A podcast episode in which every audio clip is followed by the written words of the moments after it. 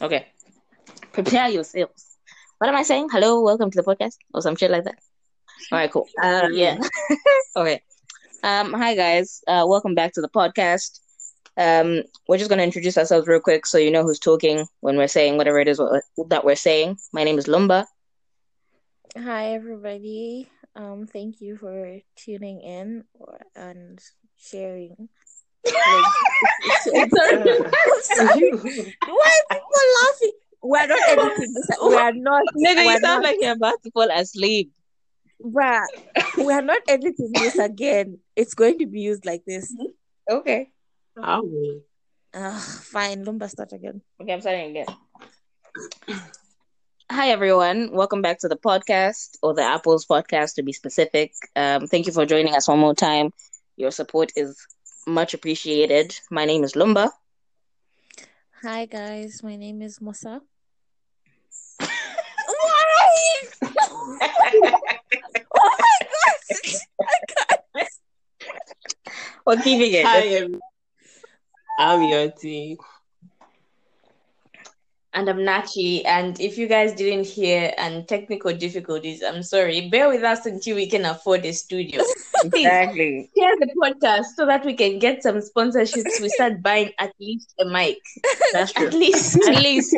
How are you guys doing? Like, how was your day? How's how's the week going? We're in the middle of the week. My day was very, very unproductive. I tried to save the day at the end by reading, and then uh, I got interrupted and I just couldn't get back to it. But I had a very good, very good wink wink day.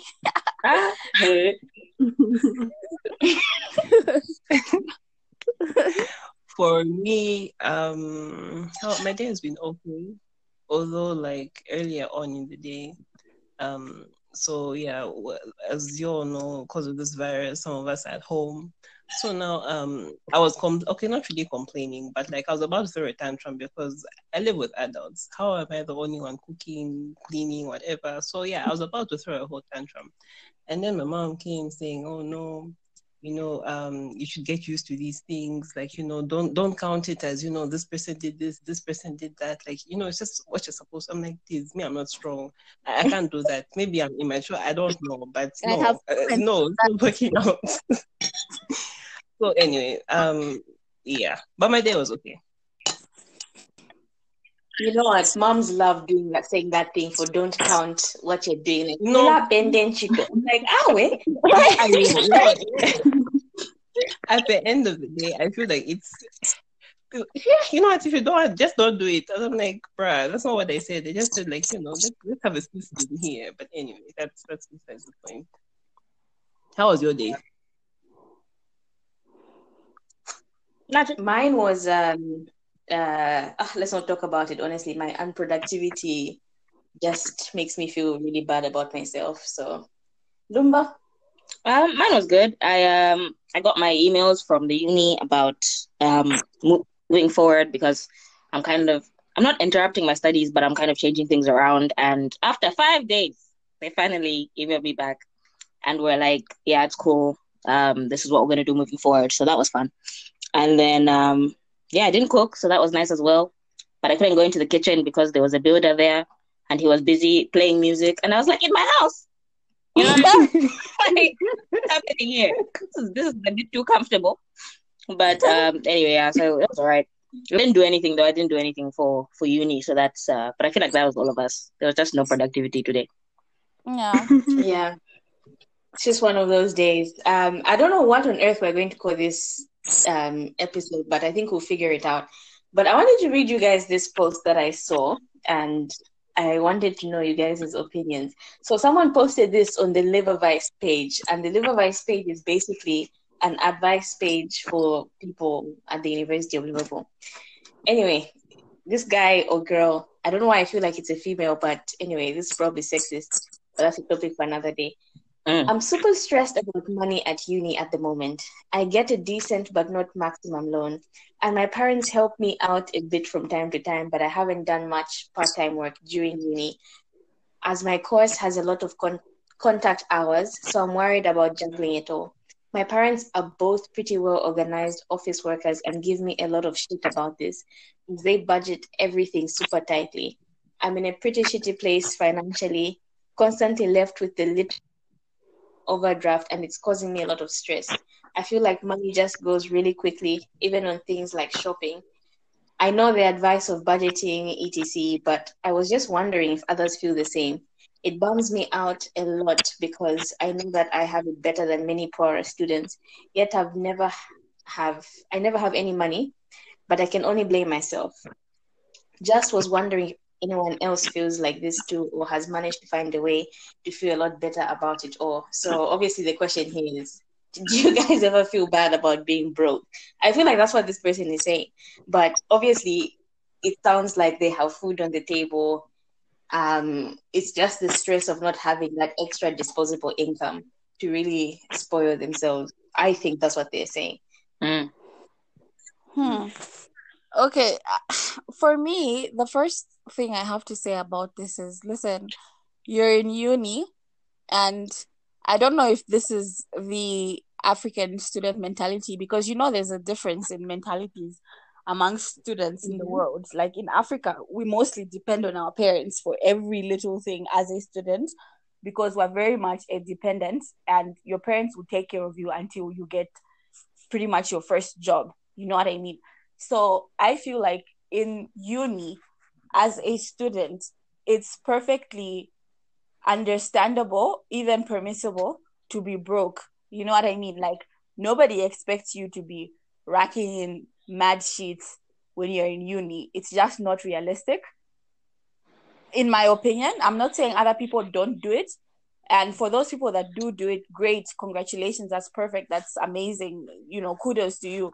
But I feel like as a student, you shouldn't really put that much pressure on yourself if you're not self I don't want to say self sustaining because I feel like people will just come for me and say, you should be independent, you should be it's very, especially when you're an international student in the diaspora, it's very, very difficult to find your feet in terms of, you know, you don't know all the tricks of living in that country. You know, maybe cost of living is different. It's just a whole lot of things. So I feel it's perfectly understandable, even permissible as opposed to being in your 30s or 40s, a graduate or a dropout or whatever you are, and you don't have any money. Then it's it's you know we need to think about it properly. Mm-hmm. Yeah, it's rough.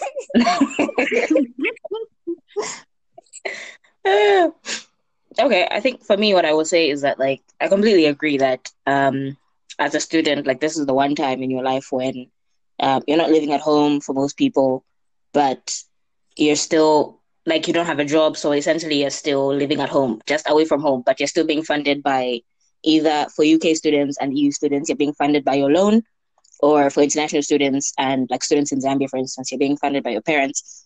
Um, so absolutely, there it's the one time when it's like legit fine if you're if you're broke. But what I will say that I can like not necessarily not necessarily relate to, but I can understand is here like um, some kids either get bigger loans because their parents' income is lower or have parents who are willing to give them extra money if they don't have it. So there's and there's a lot of people with a lot of spare income. You know, there's a lot of people going out. You know, clubbing here is like everything. I mean, everywhere really. People love clubbing anywhere, but um, uni students go clubbing. Some students even every night. You know, the all the societies that you want to join, whether it's sports societies or like academic societies, you have to pay to join them. Um, but yeah, so most activities that you'd want to do cost money. So if you don't have spare, sorry, if you don't have spare income for whatever reason it is, like for her, I think she said it was because she has too many contact hours, so she doesn't want to get a job, which I completely understand. It can feel um, alienating. You know, it can feel like you're the only one. You know, like you can't go out with your friends. Your friends are like, "Let's go out." You're like, "I don't have money," so I can understand the feeling of, um, yeah, of alienation or just feeling sad about it. Um, but yeah, and for, personally, I'd say like regardless of your contact hours, get a job, dude. Like you figure it out. You'll find a way to to to balance to balance it. If you really want to do those other things, like you'll find a way. Because that's what I did. Like I was like, I wanna have, I wanna um spend more money, and I don't have that money. So I thought I got a job, and yeah, it was harder because I had all of this stuff to juggle, but um, it was what I wanted, so I figured it out. So that's what I would say. Mm, yeah, I I feel the same. I think if you, I understand definitely on the whole contact hours, you don't want to mess up your grades and everything. Uh, but ish, I don't know. I think I also speak from a from a perspective of a money lover, Mhm. and I will find a way Yeah, man. to make Gotta do something. Because I hate being broke. I just don't like it. It just feels like you know. Sometimes you wake up with physical sickness because you literally just afford things that. I mean, I don't know. I I don't like the feeling of um not being able to get something because you can't afford it. But then, get me wrong, I'm not that type of person that loves money to the extent where I'm willing to now sacrifice my ethics. You know, Yeah. um, start selling my my my toenails or something. You something. said this. You've said And this people before buy toenails. in the last podcast also. We know, we know you've got morals and ethics and values. We just know you have money. We get it. Okay, you know what? I won't say anything. Yoti, what's your opinion?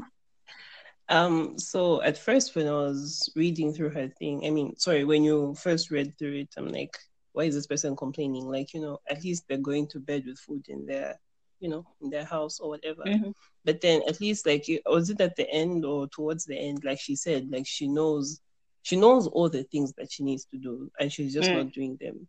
So girl has taken the blame in my opinion. But then uh, being broke in uni, I don't think is there something to feel bad about. I don't know. I think if you're going to mope about it so much, then you should definitely find find a way out of it.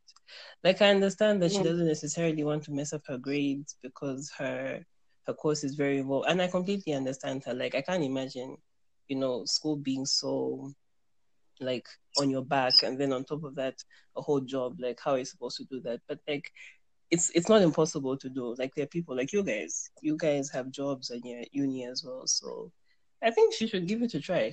If it's not working, it's not like you know it's a death and like you know if she if she ca- she can't not quit her job if she finds Exactly. hard. So yeah. Yeah.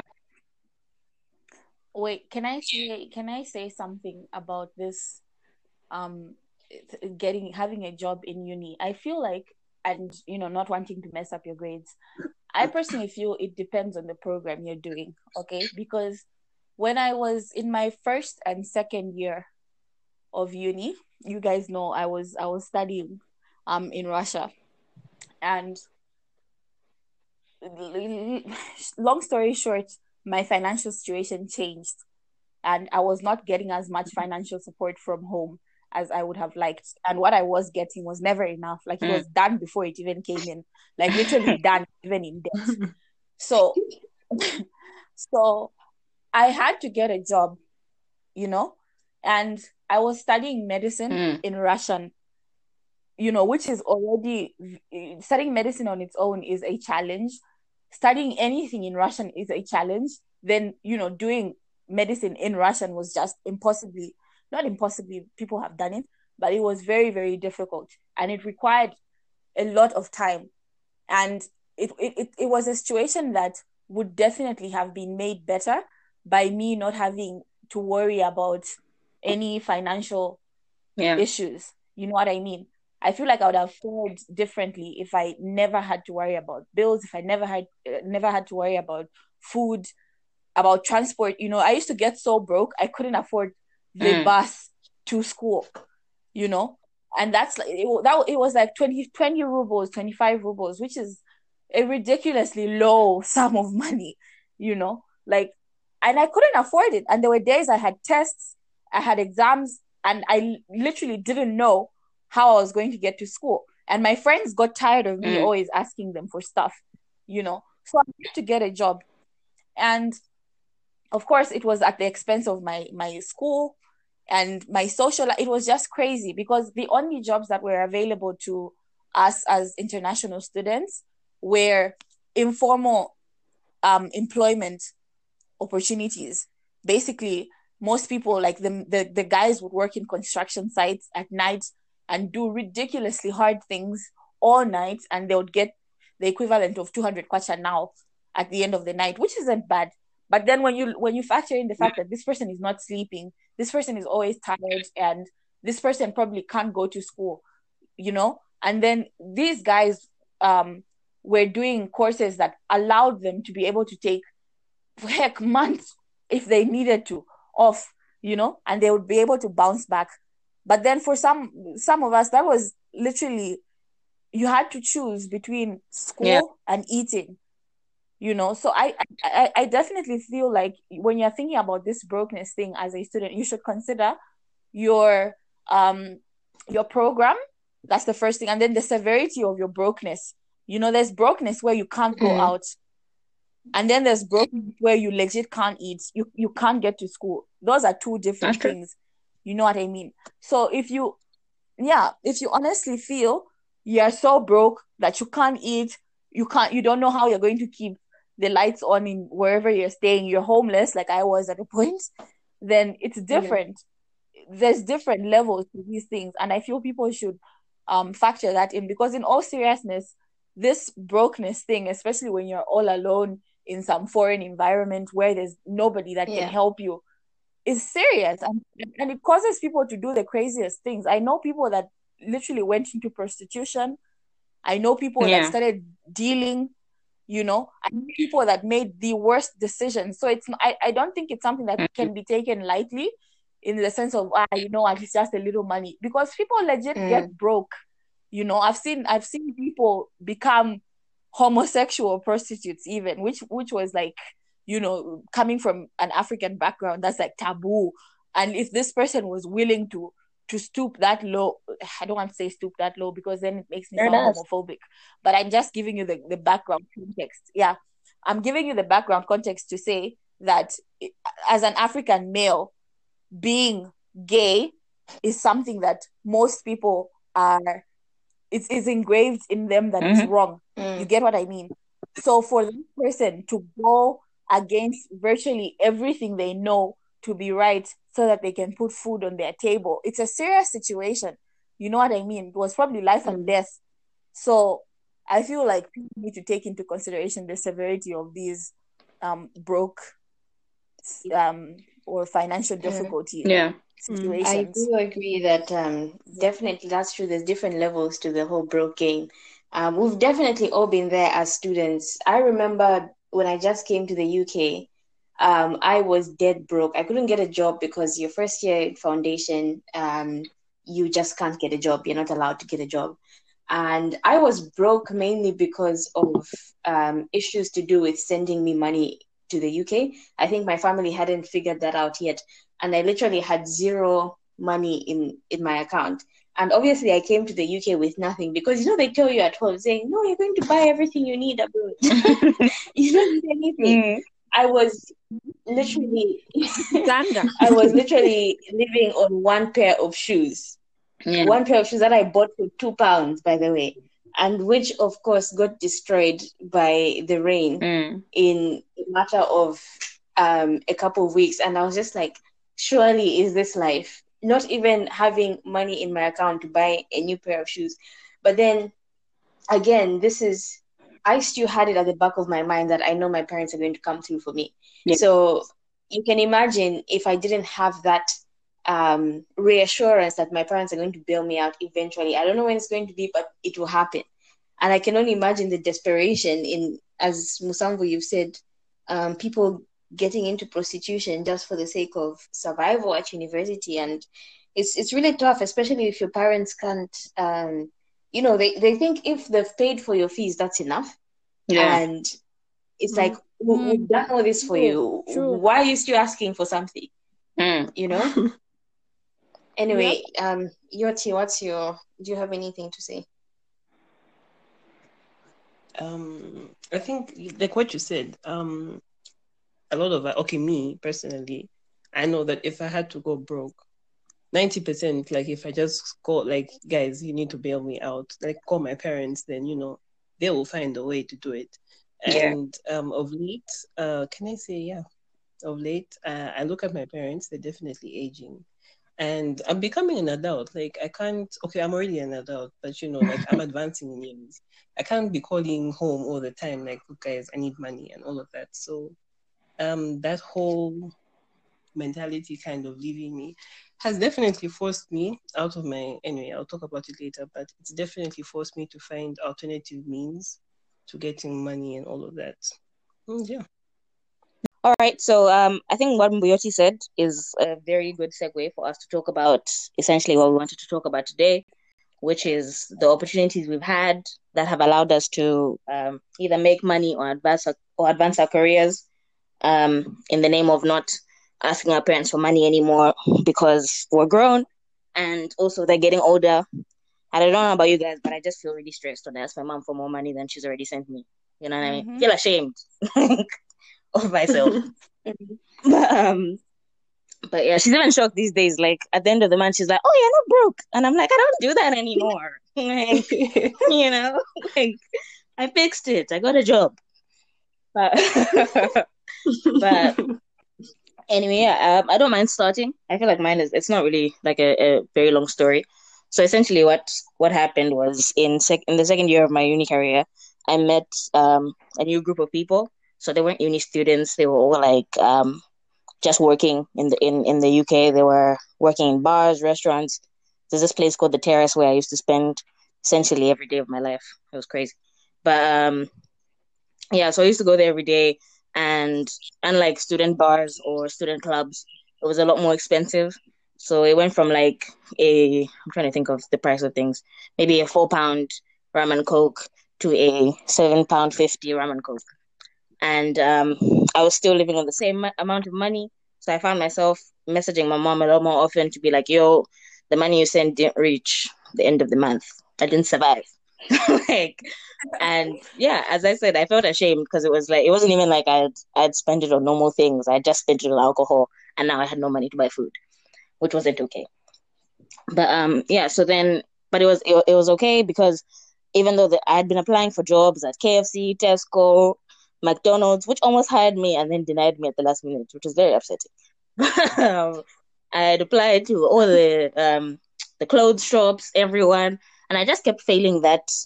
You know, I don't know if you, I'm sure you've done it, um, Nachi, the aptitude test that they send you to answer questions,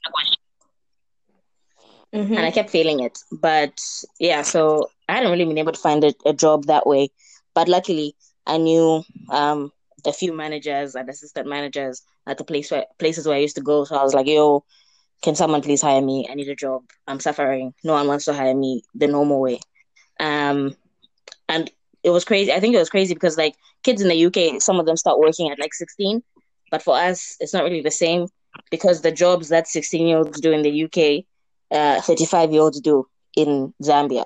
So it's just it's a different vibe. But yeah, so I was like, please, please, someone hire me. So one of my friends um, hired me to work their their door because they needed a host for their club, and they hired me to work as the person taking people's money. And essentially, that skyrocket that um snowballed into what I do now, which is waitressing and sometimes bartending, depending on the on the place where I'm at, and um, into what might be the full time job I'm getting in a bit to sustain myself. I might not even need money for it, which would be crazy. But um, but yeah, so it's just that's been me. And I'm not going to lie, it's not been my mom's favorite thing. She's like, you know, you know, African parents, they're like, you're working in a bar. Like, I'm like, yeah, mom, I'm, I'm, I'm working in a bar. Uh, so it's been it's been a hard sale. I'm not a, a hard sell. I'm not gonna lie. It's been uh, it's just been it's it's it's been constantly assuring her that yes, I'm not walking home alone at five in the morning when I absolutely am walking home alone at five in the morning. All that stuff. But now it's it's a lot more chill and um, it's been good.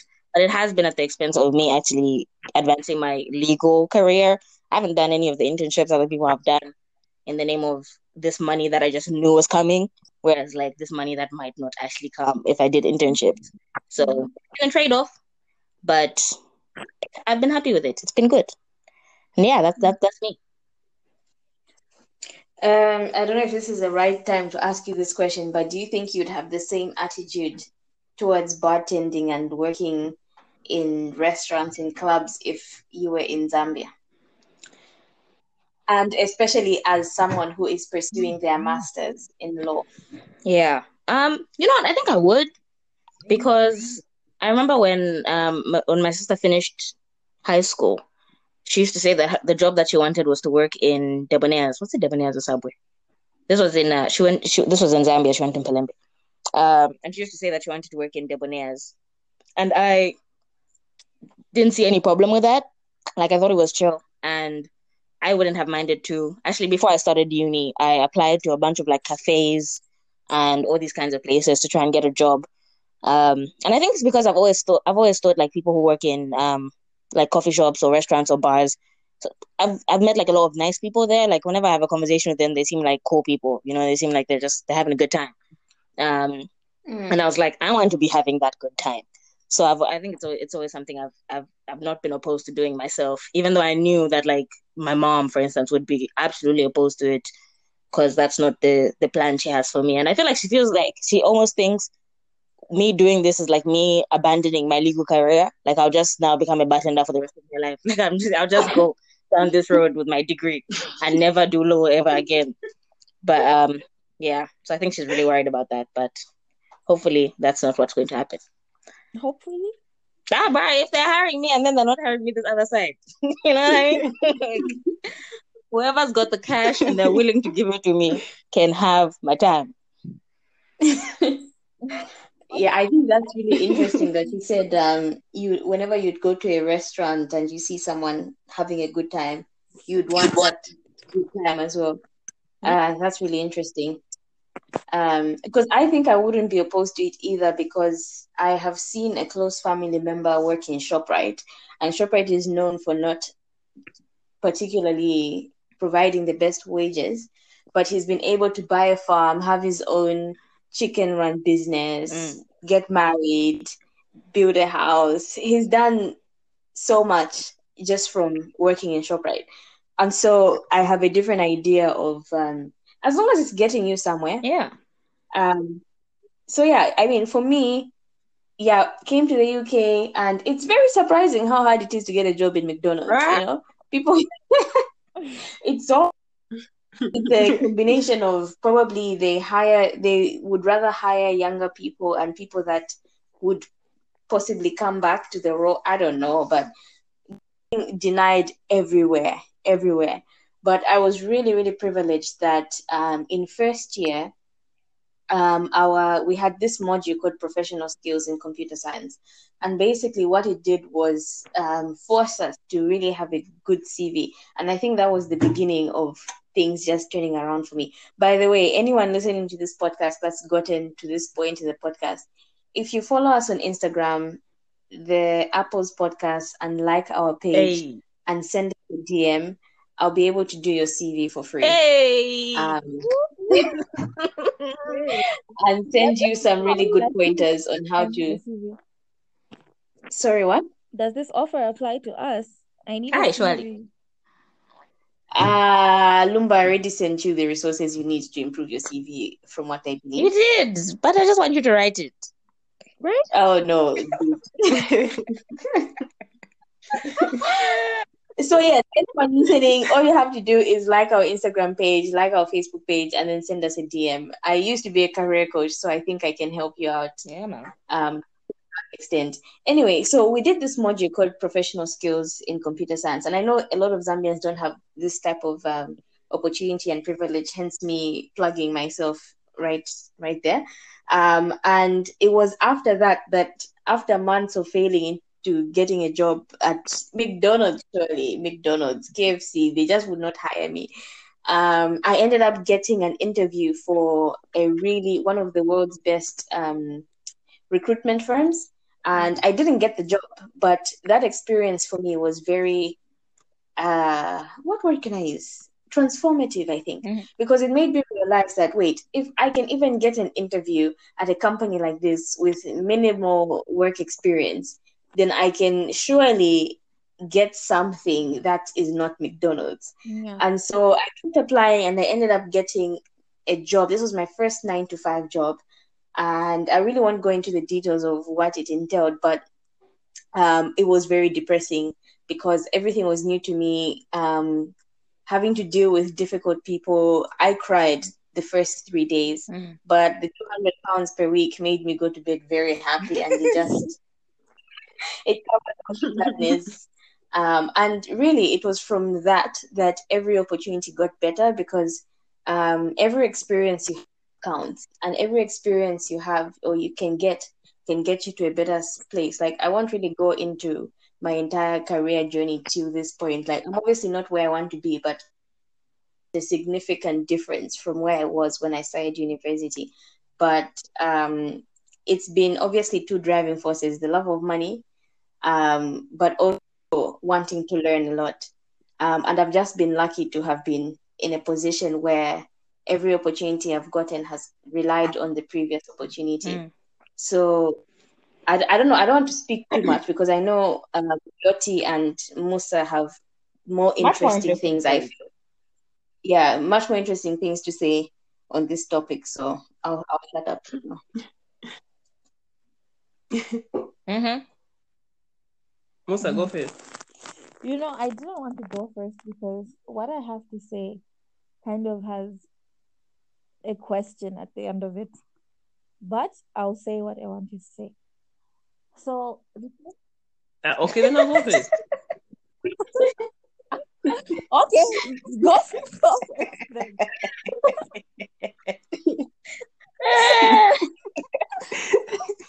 yeah.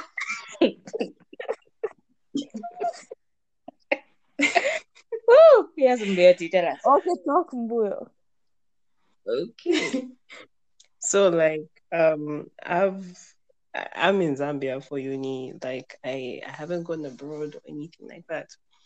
And we all know the job struggle in this country. It's it's insane. I mean, people with whole degrees are sitting at home. So anyway, um, working in uni is kind of a.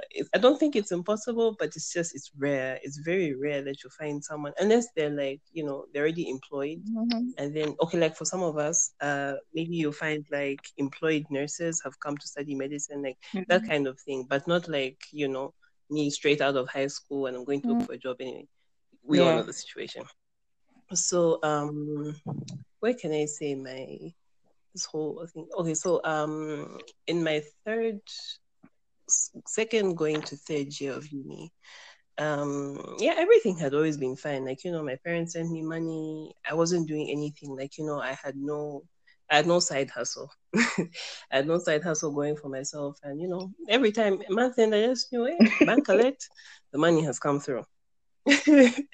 So um so my dad started getting ill.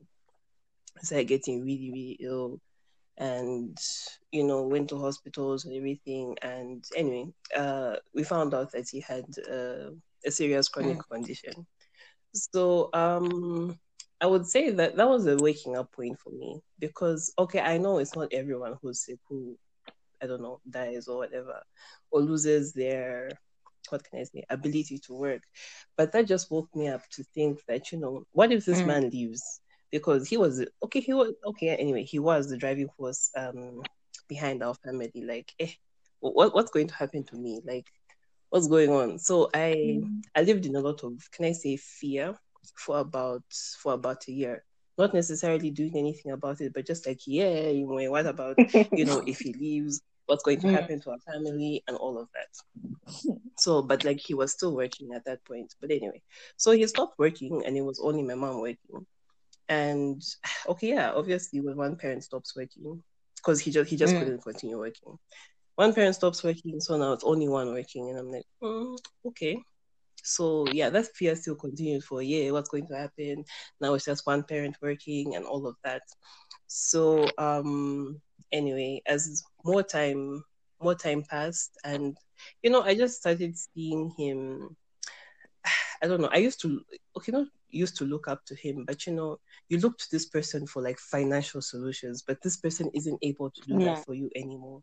And yeah you're looking okay now I'm, not that my mom is you know secondary to him. Okay mind you anyway i don't know. But it's just that you're so used to looking at this person and now things have Mm. completely changed so i started i was like you know what um i need to find money like i i want to this issue of being broke and looking for money for bundles and just looking for money for hair and clothes and whatever. Like I can't I can't put pressure on these people because how can I be asking for things like hair when you know they've got medical bills to pay and stuff like that.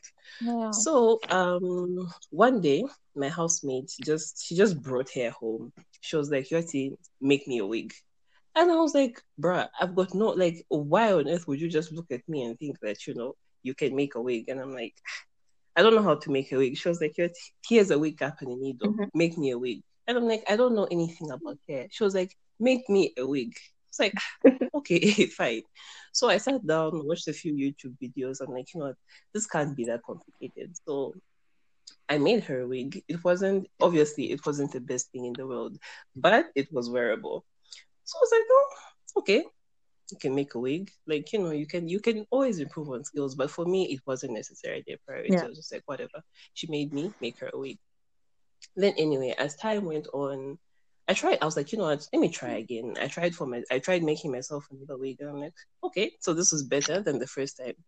So um, I tried again and again. I'm like, okay, this thing is improving. So I actually, I think I was talking to Nachi about it. Like, oh, um, you know, I made a wig for myself, and she was so. I'm so grateful to you because I think you really, you made me pursue this whole thing anyway. So she was like, no, you know, you should start like making wigs for other people, and I'm like oh no, I don't think I'm good enough. She's just like, no, just keep on doing it, just keep practicing and all of that. So I watched more YouTube videos. I looked at what people did. I studied people's wigs and all sorts of things. So like, yeah, I went all out, bought the mannequin head and blah blah blah blah blah.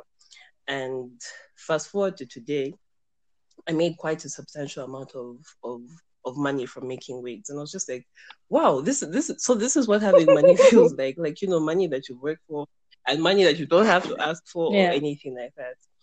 So uh so I made all okay, not a lot. Okay, anyway, I made all this money from from making wigs. So I thought about it like, what am I going to do with this money? Am I just going to sit and save it?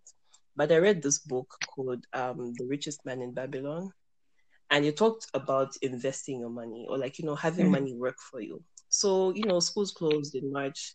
Just like, am I really just going to sit down and you know not do anything? So I was like, you know what? Let me let me find a way to multiply this money. So I came home and I didn't even think twice about it. I'm not necessarily a person, I'm not a business minded person. I'm not, ask me any, I, I don't know anything.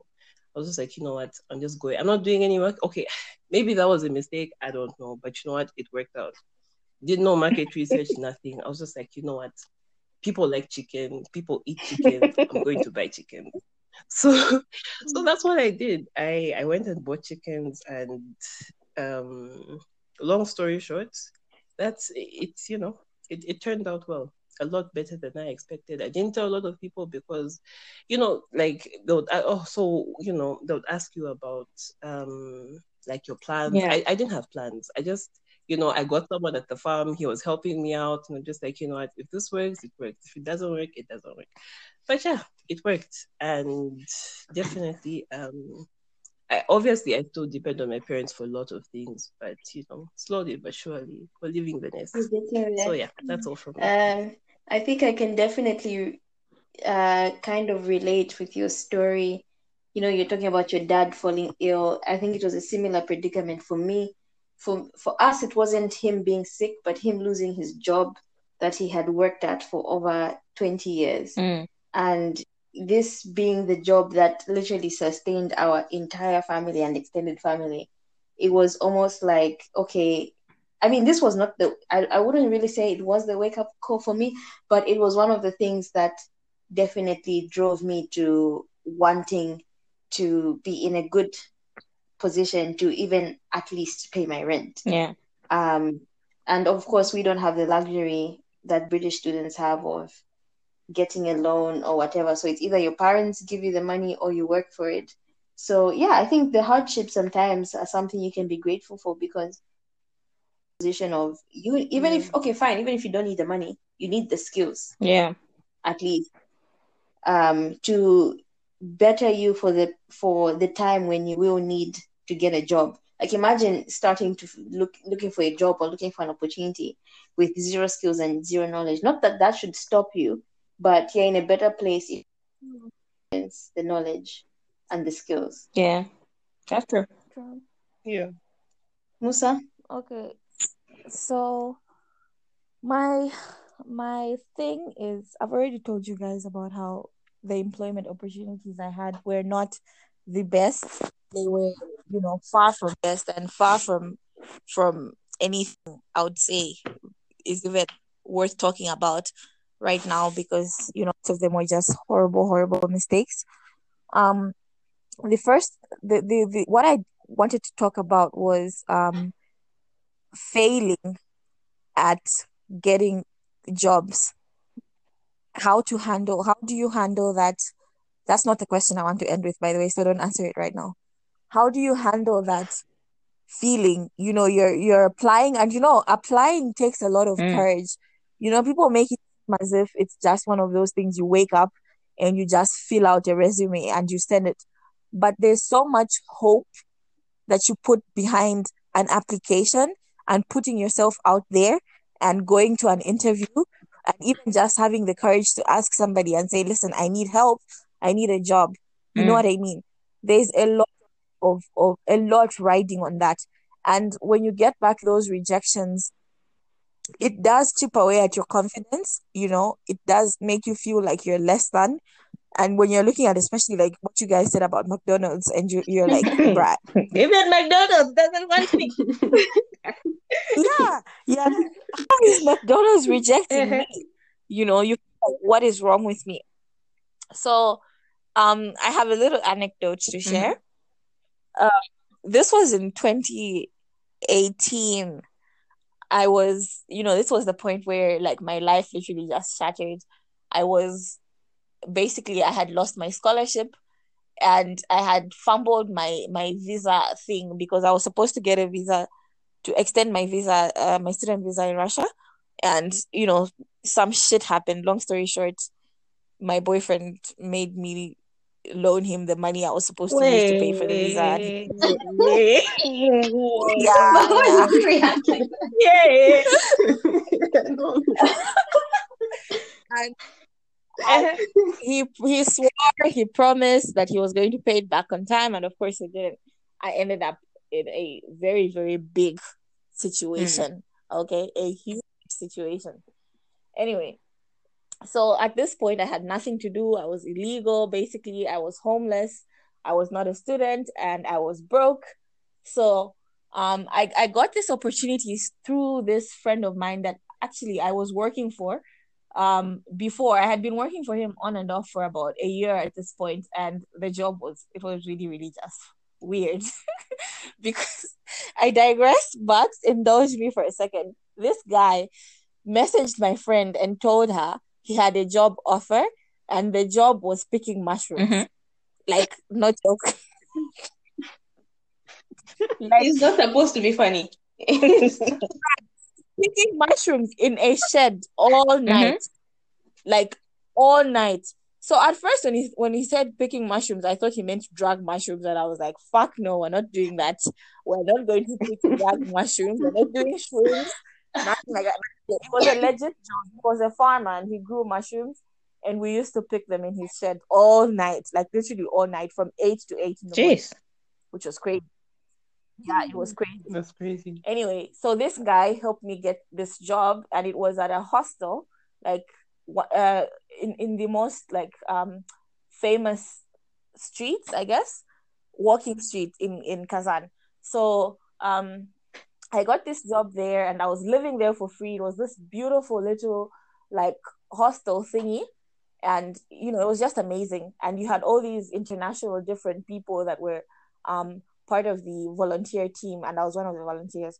So while working there, it had been like two weeks at this point and I was loving it. I was learning so much and every day was just a surprise and there was just so many things going on and I was developing as a person, you know, like and I felt like, you know what, God's looking out for me because I've had a really, really shitty couple of months and now this job and I was just feeling good about myself, you know, very, very happy.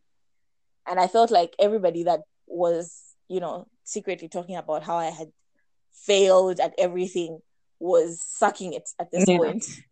so I'm there living my life, and then this one day, I'm I'm drying the the forks in the kitchen because it had like a very popular restaurant thingy, and it had the hostel section and the bar and all these different things. Anyway, so I was drying the forks in the kitchen, and then the manager comes out and he's like, he he's like yelling at me, and I was so lost in my thoughts because you know when you're doing dishes, you don't re- you're not really like focusing on what you're doing.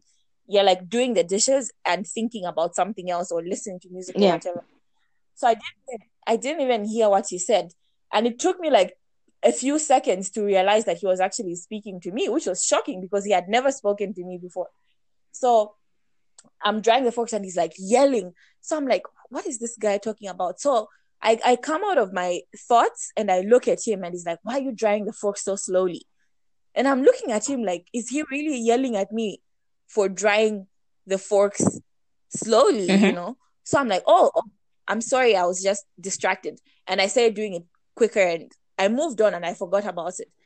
So at the end of that shift, like all the volunteers were sit, uh were, were seated at like the it's like a greeting area. I don't know what to call it. Like a reception area kind of where everybody walks through. The, the customers go to the restaurant whoever's going to the bar whoever's going to the rooms. And then um everybody that worked there was hanging out there at that time. So it's me a couple of guys and you know girls and people. There's a lot of people Mhm. basically. Yeah? So i'm sitting down and i'm tired and i'm just there like we're planning what we're going to do that evening. So since since we're like in the most popular um street in town and there was bars and clubs everywhere, we were planning on going clubbing like we did every day and drinking and all of those things. So I'm sitting down and you know, so the manager comes out and he's like, um, he gives some instructions and then he po- he points at the uh, he point he's he's talking to the like one of the girls, the girl that actually hired me. She's a friend of that man with the mushrooms. I used to call him Mushroom King anyway. So she's a friend of Mushroom King's, and and she, he talks to her and he's like, "Oh, by the way, Katya, I don't want her working here Oh. anymore." And he points to me, and guys, like my world, I I couldn't believe it, you know, like I had literally never made a mistake ever at that Mm. place. I was the perfect employee. I never spoke back. I never did. I never used to go like we all used to go drinking, but I never used to get drunk and out of my mind. I would always just, you know, when I got tipsy, I would, I would stop, I would drink water, or I would just walk back to the hostel and get home. I never ever broke any of the rules. Okay. This one day, this man caught me wiping forks slowly and he fired me in the most humiliating way. Yeah. Literally the most humiliating thing that's ever happened to me in my life to date, you know. So I was looking at him and literally everybody, like the breath, you could feel everybody just gasp at the same Mm. time, like and hold their Mm. breath. And I'm there like, what the fuck is he talking to me? So I look at the girl and I'm like, is he talking to me? And she looks down, and everybody, nobody could even look at me in the face. And he's like, um, um she's fired, and I want her to leave today. Jeez. I had nowhere to go, like literally nowhere to go, no money, no one to ask for anything. I couldn't ask my parents because you know shit was fucked up, Mm.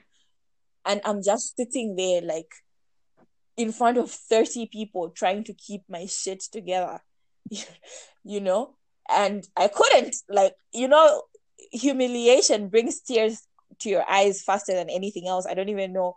Like I feel like people say death or whatever. I feel like you can hold in a funeral until you get to your room. But humiliation, you know what I mean? Like just and I look at him and I just said, Mm. okay.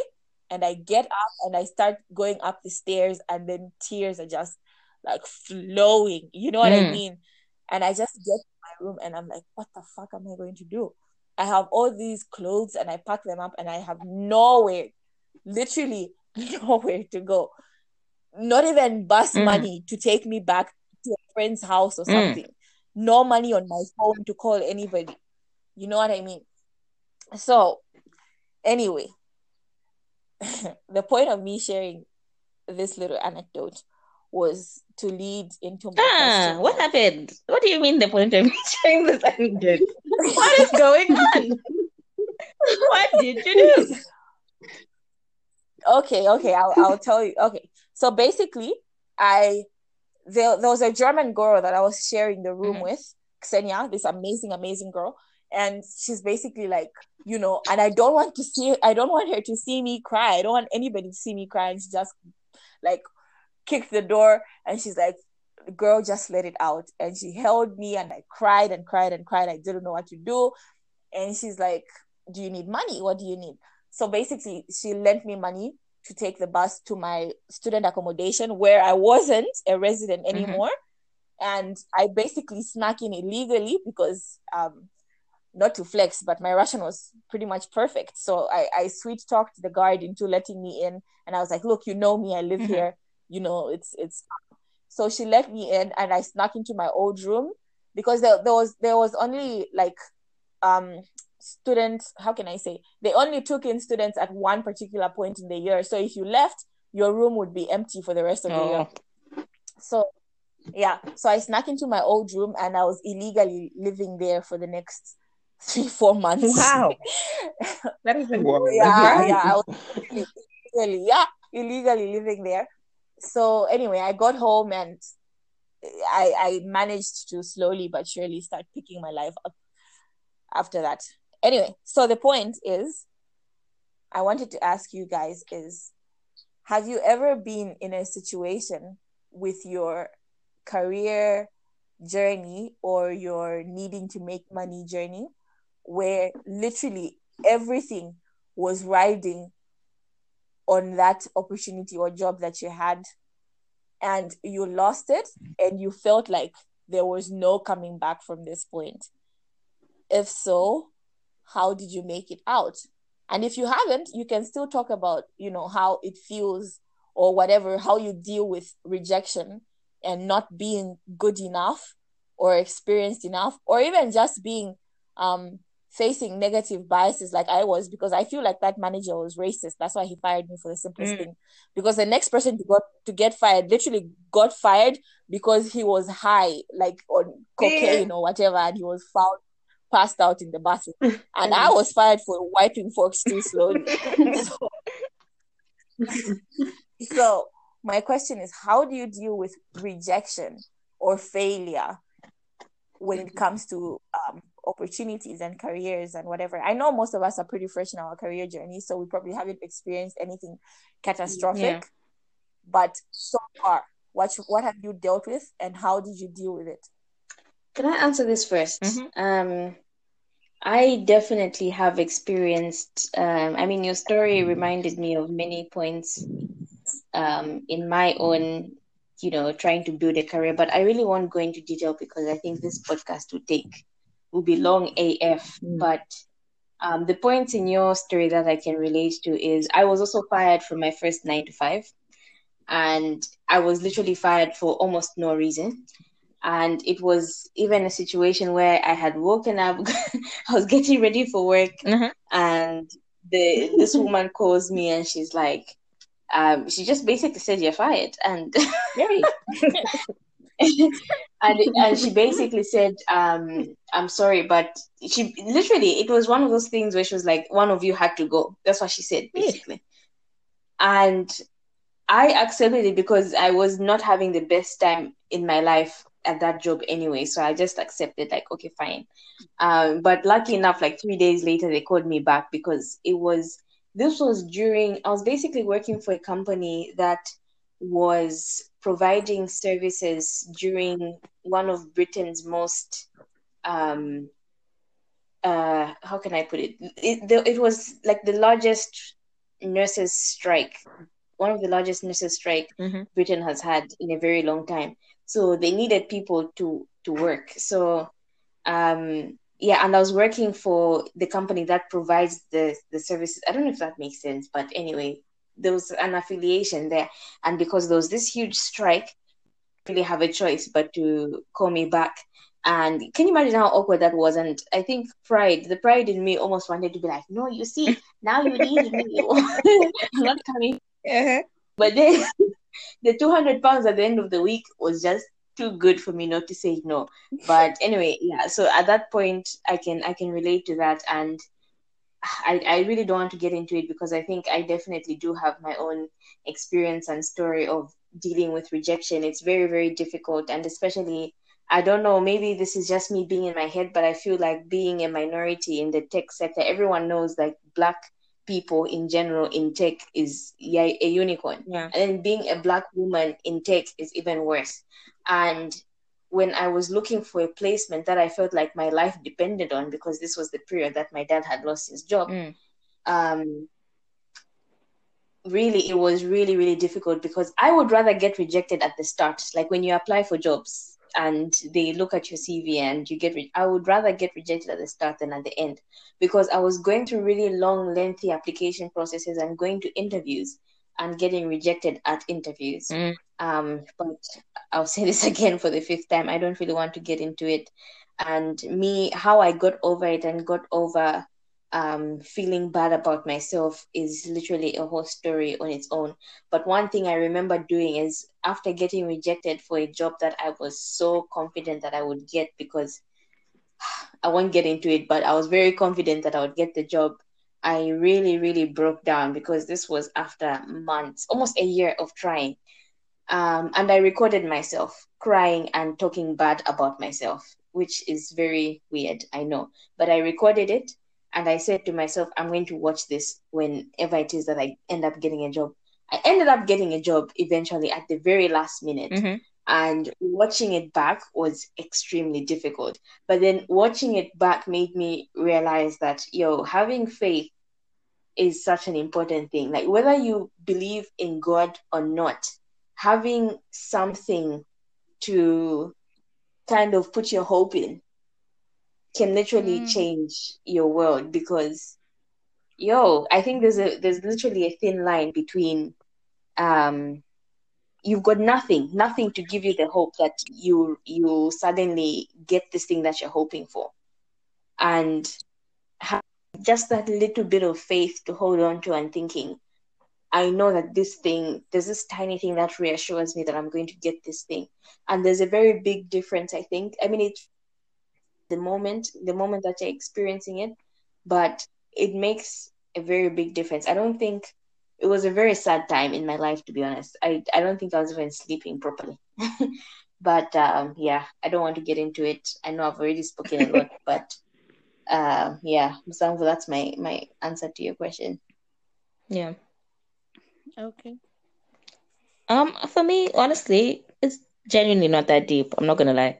Um, ever since I think it's and I think it's also because um one the reason why I got a job wasn't like it wasn't like a a live or die kind of situation, you know, like my mom, God bless her, and uh all her greatness, honestly, she's been in these streets like writing. You know what I mean? Like she's been writing for me her whole life. And I think there's something about being a single mom that that I feel like you just feel because it's all new, you know what I mean? From from the jump. So I think she was just always like, "There's no way." She was she used to say this thing. She was like, "If I got fired or like if I had no job, I would become a, a um like a taxi driver if it meant that like we'd eat." And I could see it in her, like in her everyday. I could see that she genu- she genuinely would. She would do whatever the fuck it took to make sure that me and my sisters survive. Sorry, that made me so emotional. Sorry, that literally made me Yeah, emotional. it's making me emotional too. Whenever I talk about my mom, I- I almost start crying because she's so incredible. But um, anyway, so yeah, so I th- I've never really, I've genuinely never like wanted for anything in the sense of like I would, I, I, I wouldn't be able to eat, I wouldn't be able to like live somewhere if I didn't get the job. So Yeah. my rejection was just like, I, I also got fired from my first job. I feel like everyone who doesn't get fired from their first job? It's your first job. You're bad. you know what I mean? You're probably bad at it, and if you're not bad at it, then something is going to happen. But my, my first job, I worked in a um, in a Greek takeaway in um, in Zimbabwe, and yeah, actually, you know, I'm, we're talking. I remember we were talking about connections earlier, and I got that job because of the A level the the the high school that the, I mean the the high school that I did my A levels at because it was opened by a woman that um took her child there, and she just like everyone she hired went to that school. We were all from Hellenic, but um yeah, so that was my first job, and I'm not gonna lie, I wasn't great at it. I mean, I was fine at it, but I was also very like laissez uh, not laissez faire is the wrong word, but I was very relaxed. You guys know me. I'm a very relaxed person. So that relaxation, like at some points, just led to me not being professional enough in my job. Um, and I could see it. I wasn't great at it. And when I, you know, it, it was even nice the way they fired me. They were like, no, we just need to cut down people's hours, you know. uh-huh. They were like, yeah, it's just like, you know, like the business is like not really doing that well right now. So we're just cutting down people's hours. But if we ever like need you, we'll call you. So me in that moment, I didn't even know that I'd been fired. I just thought, honestly, so well. I just thought the business was suffering and they didn't have the hours for me. And then come to find out, I come to the I come to the shop like a month later. There's new employees, new employees, and new employees. And I was like, Allah, you like. I, I was definitely, I was shocked. I was like, I, I literally got fired. Like I got fired, and I didn't even know that I'd been fired. But um, if anything, um, I think that just it helped me like I mean to be fair, I guess maybe because it was my first job, I wasn't really like used to working in places, but it did help me um make sure I was more professional in the next job that I got. You know, like make sure um I, that's a lie because yeah, I, I, once went to work so drunk, guys. anyway, we can talk about that some other time. um, anyway, but it did make me like always try, even though like I was working with my friends, whatever, whatever, always try and be as professional as I could be when I was at work. But um, yeah, so for me, it was just like I was devastated, and I didn't really even tell anyone that, like, because everyone had had known that um, I hadn't been fired. I had been like just given less hours. I didn't even clarify with anyone that I was fired. I just, I just held it. I just held it in my own spirit. You know what I mean? Like less hours. Man, you um, no, one day I just I just literally held it in my own spirit as mm, and like to be fair, I got another job like two months later, so it was fine. But um, yeah, and it to this like I'm fine with it now. But there was a moment there for a while where I was like legit hurt that like I had been fired. But I, I think I for me it was realizing that I wasn't good at my job, so it made sense that that's what yeah. helped me like be okay with it. Like just coming to terms with my own with my own shortcomings. I was like, all right, cool. I would have fired me too, so it's cool. like it's fine. Mm-hmm. But yeah, that's my that's my my story. Mm-hmm. Yoti? Oh, well, well, I I have never been employed, so I I don't necessarily like I've never applied yeah. for a job. I don't know if that's an entrepreneur. anyway, yeah, I've never applied for a job. Right? Okay, yeah, I guess I guess so. I'm trying to think because I, I feel like I'm very new mm. at all of this. Like, you know, I don't think I can give you guys like, you know, an inspirational story of how, you know, I'm facing rejection or losses or whatever. Um I did experience some losses at a point, especially with these animals that started breathing. No way. Like, gosh, there was a point where every time, like, there was a, a week where the guy was just calling me. Wait, like, wait, no, wait. By animals, you mean no, your chickens? Yes, is an yeah, animal yeah, sorry, a bird? can you say? Can you refer? It's an animal. A bird to an animal. Bird. No, you're, you're using so. broad terms, confusing and saying animal. I'm even thinking now you've got hyenas. Okay, sorry. I, my got hyenas. I sorry. Um, okay, the chickens. Um yeah so there was a point where especially like when they're really small because even i me i just entered like I, I, don't know much this is when i'm even starting to learn about them. But yeah i didn't know much about them and they're like really fragile in like the first first weeks. Like any baby is really. So you know he would call no one is dead. I'm just like you know what? I, I don't want to i don't want to listen to mm. all of this. I don't so um but anyway they they stop dying at a point.